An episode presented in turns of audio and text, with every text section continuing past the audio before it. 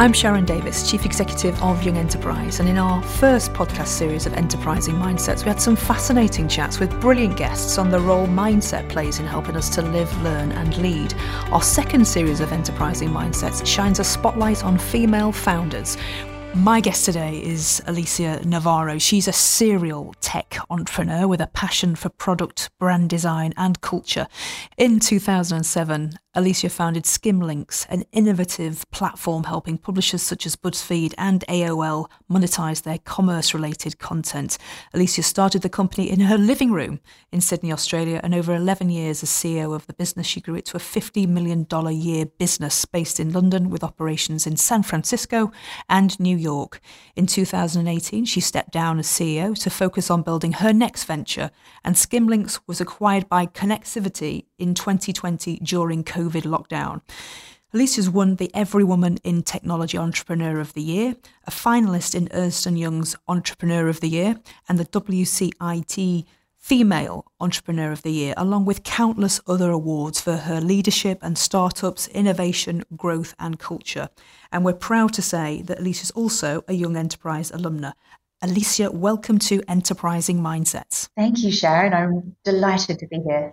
Where are you physically in the world as we speak? Right now, I am in the middle of the countryside in Ibiza, Spain. Um, I just arrived last night and I'm going to be here for the next couple of months. I have been a nomad um, since pretty much the lockdown eased, uh, so since July. Uh, and I've been traveling to a new place almost every week, uh, mostly around Portugal since then.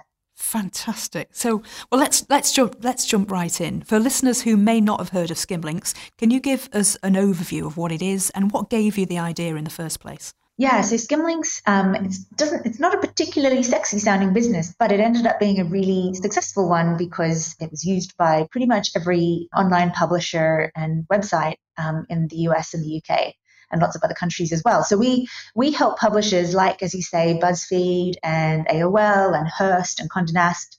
We helped them make um, a commission on any product that they wrote about in their content. So if you read any of those gift guides or top 10 products for your nephew's birthday, 95% of the time, Skimlinks will be running on that site, helping that website get paid a little bit of a commission uh, on anything that you buy the idea for that was completely accidental. When I started the company initially, it was a very, it was totally different. It was more of a early Pinterest wannabe. And it was while trying to make that work and iterating and iterating and iterating that I realized that uh, rather than build this kind of consumer facing website, instead we, we had built this internal uh, way of making money on our own sites and we realized that that little internal technology that we had built was actually really useful. Um, and so we ended up packaging it up so that lots of other websites could use it. And by the time that we were acquired by Connexity, um, yeah, we were used on you know hundreds of thousands of websites, billion a billion users uh, a month. We would capture um, that we, we would see across our network of publishers.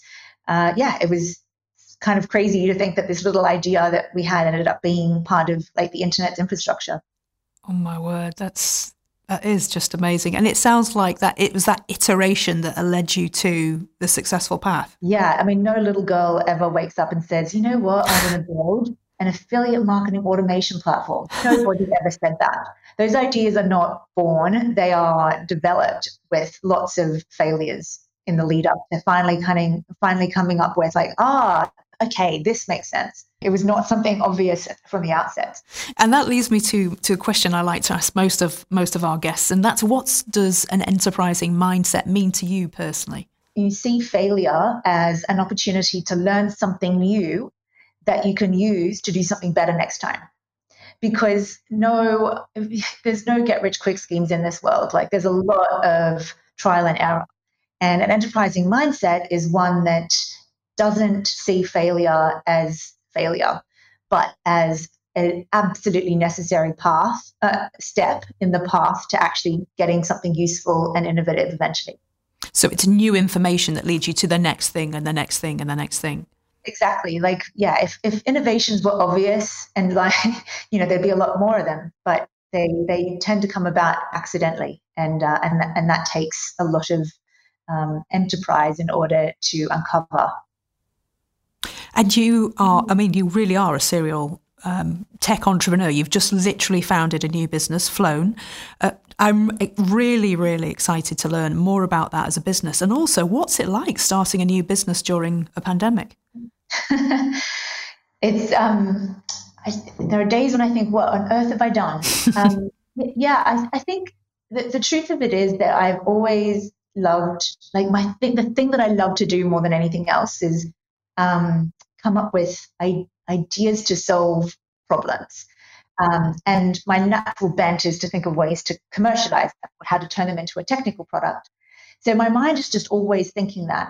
Uh, and when I left my last business, Skimlinks, um, I, I, took some time just to decompress. Um, and I had all these plans about how, like, books I wanted to write and businesses I wanted to start and, you know, nonprofits I wanted to support. Um, and I had all these ideas for things I wanted to do, but I felt that I, I found that I didn't have places to do them in, and that it was really hard to kind of get into that creative mindset that allows those kinds of ideas to really flourish. Um, and and so I hadn't really intended on starting another business, but I discovered um, through my own experience a very real problem that my mind instinctively went to try to solve. And so suddenly, and and, I, and this wasn't again a one thing, uh, like a one time thing. I started having this idea two years ago, and then I kind of parked it. And then I was, um, you know, climbing through Mayan ruins, um, or Incan ruins in Peru, and I suddenly had like was like, oh, I could do this with it. And I would sit down on a ruin with my notebook and start taking notes. Then I was swimming with sea turtles in the Galapagos Islands, and I just had this other like, oh, of course, that's how I could do this. And so I'd get back onto the boat and get my notebook out and take more notes. So this was like a very, um, I, just I didn't really have a choice. I just, this this idea kept barraging in on me, um, and I realized that it was something I believed in really passionately, and I really enjoyed doing. And so I started to flesh it out, but it was never this one moment of, right, I'm going to do it. It was a long process of ideation and experimentation. So last year, to kind of flesh this idea out, um, I was also nomading um, around France and Spain. And so while I'm traveling, I, I, found this villa and I said, right, I'm going to turn this villa into a remote working location and test out this idea. So then I just created, you know, my own website while traveling and, and did this kind of experimentation there's a process to start a business that is not a particular day, but it's these series of moments that propel you further each day to the point where you go, right, I have no choice, I've got to do this. And where is the business at this point in, in the process? So just before the lockdown happened, I was trying to work out how I wanted to do it. Do I want to do it? Did I want to do it in a really hacky kind of way, or did I want to kind of raise money and try to do it in a much more splashy kind of way? Mm. And so, just um, for our listeners, what, what, when you talk about a real hacky kind of way, you mean kind of like bootstrapping it, low yeah, cost? Exactly. Yeah, yeah. Um, and and then it, then it was just a really hilarious series of coincidences because then my last company was in the process of being acquired while we're all in lockdown. And I had just started to fundraise um, for it. And it all happened basically in the same like two week period. And it just, it was a very overwhelming and weird time. Um, and I decided to park the fundraise for a little bit because I thought, you know, now that I've made some money, maybe I can fund it myself. Um, and so I ended up going back to uh, the investors that I had been speaking to and saying, you know, I think I'm going to do this myself, which of course is the perfect thing to say when you want somebody to give you money. So um, I ended up raising like 1.2 million pounds relatively easily. And uh, you raised you raised that money, someone else's money, yeah. not your money. No, from investors. Right, because you basically had said, "Well, I'm going to do this myself." So for people's a bit of a fear of missing out, was there, or something? Yeah. Well, in the end, what I decided to do was put some of my own money into it. Um, uh, but like about 10%. And then the investors put the rest in. So now where I am, to answer your question, is um, I've now hired a team and we're busy um, building this platform and building out a, network of properties. I haven't actually even said what Flown is yet, but I will, I will say that where I am right now is I am deep in the development phase with a planned launch in the new year. Fantastic. And Flown, what what is it about the title Flown? What you know, why is it called Flown? So the idea of Flown is that it's a platform that provides the ideal physical and mental spaces for people to think and work more creatively and productively. The driver behind it being that it's, you know, offices and open plan offices back in the day when we were in them um, are not great places for focused work because there's distractions. And even now, when so many of us are working from home, sometimes you just need to get away from your day to day because you're just sick of being in the one place all the time, or perhaps you have other distractions at home that make it difficult for you to dive deeply into something creative or significant. And so you can find these kind of places on Airbnb or booking.com. But there's a lot of mediocrity to wade through, and then you're not really sure if the Wi Fi is consistent. So, Flown will be providing on one half a curated collection of these deep work friendly spaces that are optimized for either desk work, for contemplative escapes, or for team offsites. But then physical space isn't enough. So we also are providing uh, an online set of, um, of tools and uh, resources that help you get into a deep work state, either by helping you with accountability and focus, with creativity, or with um, inspiration. And so the whole thing is bundled up and, and, offered to individuals and companies as a membership. I was going to ask the question: Is it is it just for companies or is it for individuals as well? It, it, yeah, we have packages for both. Um, but the name Flown is uh, so there's a very famous book by a Russian author whose name is very long, but he wrote a book called Flow. And he talks all about how to get into a flow state, which is one where you're engaged in something complex and significant, and all time loses its meaning because you're just so in this task, you're so in this creative, challenging space. And that's when not only can you um, learn the most or develop the most or do the most creative things, but it's also the source of human joy and satisfaction. And then there was another book called Deep Work by Cal Newport. Um, it's slightly more recent, and he talks about it. It's a much, it's a wonderful book to read, and I thoroughly recommend it to everyone. Deep Work. But he also talks about how being in this state of focused concentration not only is the source of the greatest work you do, but it is also the source of your greatest joy.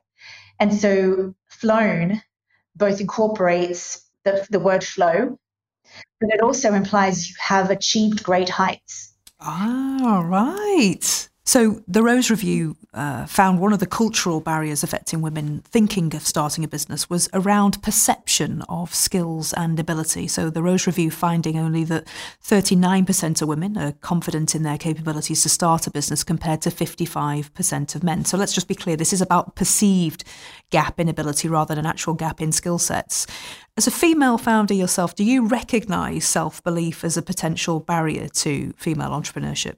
I think it is something that, on average, women tend to be a lot more self critical of themselves and their abilities than men are.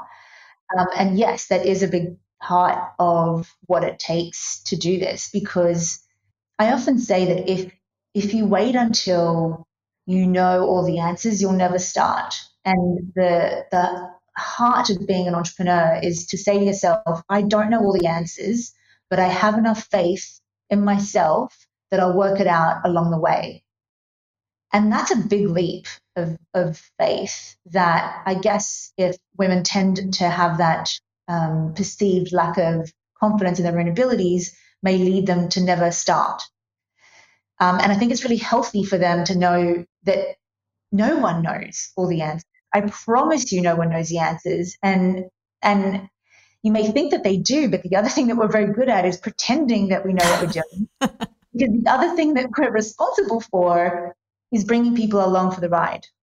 And so you've got to have enormous confidence or appear to have enormous confidence in your convictions because you're trying to convince someone to entrust their career in your hands. And that's a big responsibility. Yeah, because it's not just you, right? As their entrepreneur, it's just not you. It's you're bringing along another group of people. Absolutely. Yeah. And so being able to tell a story about what it is that you want to achieve and why you think you're uniquely able to do that is essential.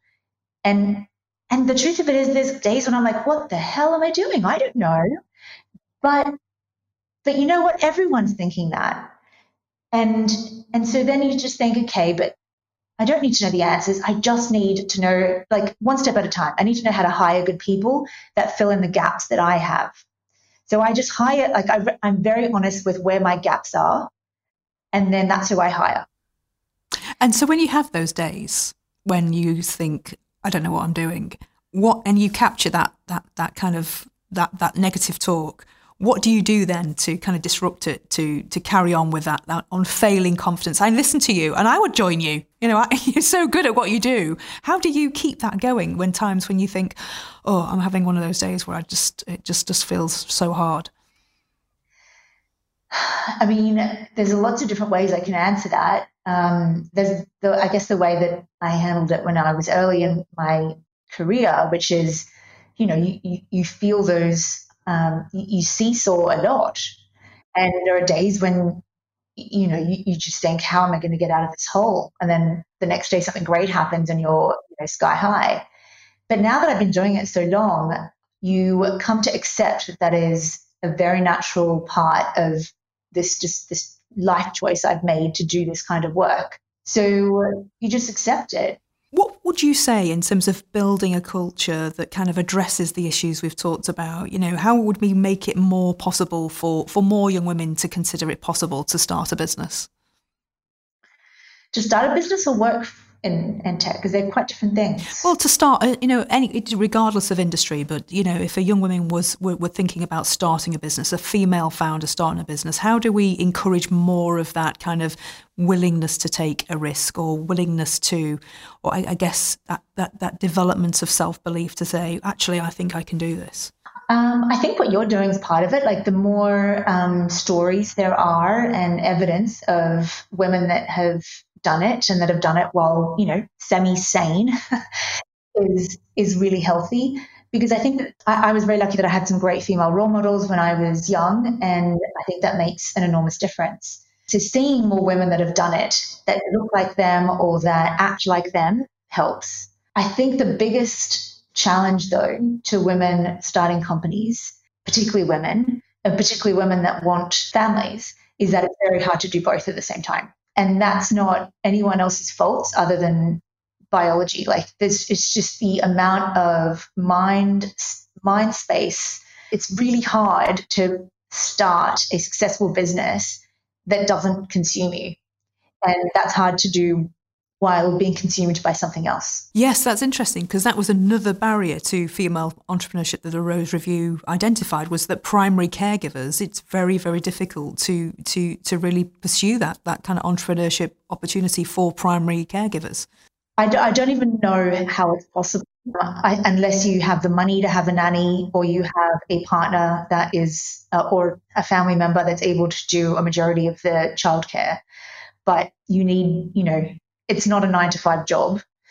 Um, I, you know, even with Flown now, I had initially intended on starting it thinking, you know what, I'm not going to work. I'm not going to go crazy this time. I'm going to have a balanced life.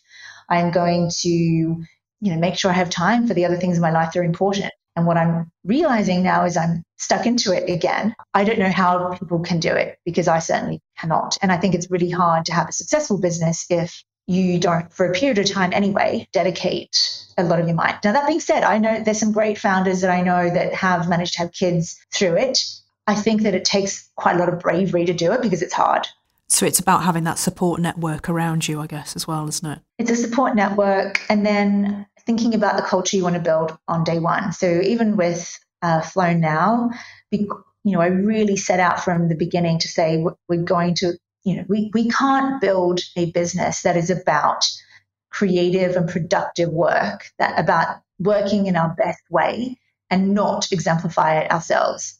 So we need to find a way that we can weave it in. And it's hard right now because we're scrambling and working really hard to get to our launch. And I suspect it'll be busy after that as well. But we still have um, several parents in our founding team. So we brought in a culture that allows full flexibility. So as long as you get, you know, your your work done, we don't mind. Uh, you're accessible when we need you to be on a certain subset of hours. We're very supportive of people fit, fitting in around childcare. So that's very much part of the DNA of, of, of the culture from the start. Yeah. And that, that was just, you know, that's where the stage of life that we're all at now. Mm. So, as you know, as part of Young Enterprises entrepreneurship programs, we've got thousands of young women who, um, some of whom will be listening to this, uh, starting their own student businesses. Uh, we've got many young enterprise alumni keen to carry on with their entrepreneurial ideas. We want to help them build confidence and awareness of the skills to make the most of the opportunities, deal with the challenges. So, what tips would you give young women considering starting a business right now? Assuming that you're like me, it's the best fun you'll ever have. Um, and, and I think that's a really core tip because, and I say this to my my team all the time, and I and I talk about this with other founder friends of mine, which is that the journey has to be enough, because so many businesses will fail. That's just the way it is. And if all you're doing it for is the end outcome, you you may be disappointed. You have to make the journey worthwhile enough that even if that's all you get, you still don't regret it. Wow. And so that helps That's very profound. But it's, but it's true. It helps you make decisions about how you tackle problems, how you tackle challenges, how you tackle everything higher. Because it's like you've got one life. So if you've made the choice to do this, enjoy the journey because it's really fun. It's awfully stressful. But if you kind of can see that stress through the lens of this is my choice, it may not work, but by golly, I'm going to make every day like every day will feel like, yeah, I did this and it's the journey is enough. And I guess linked to that, it's it needs to you need to feel passionate about what it is that you're going to do. You know, you do, but I so with Skimlinks, I was not passionate about affiliate marketing.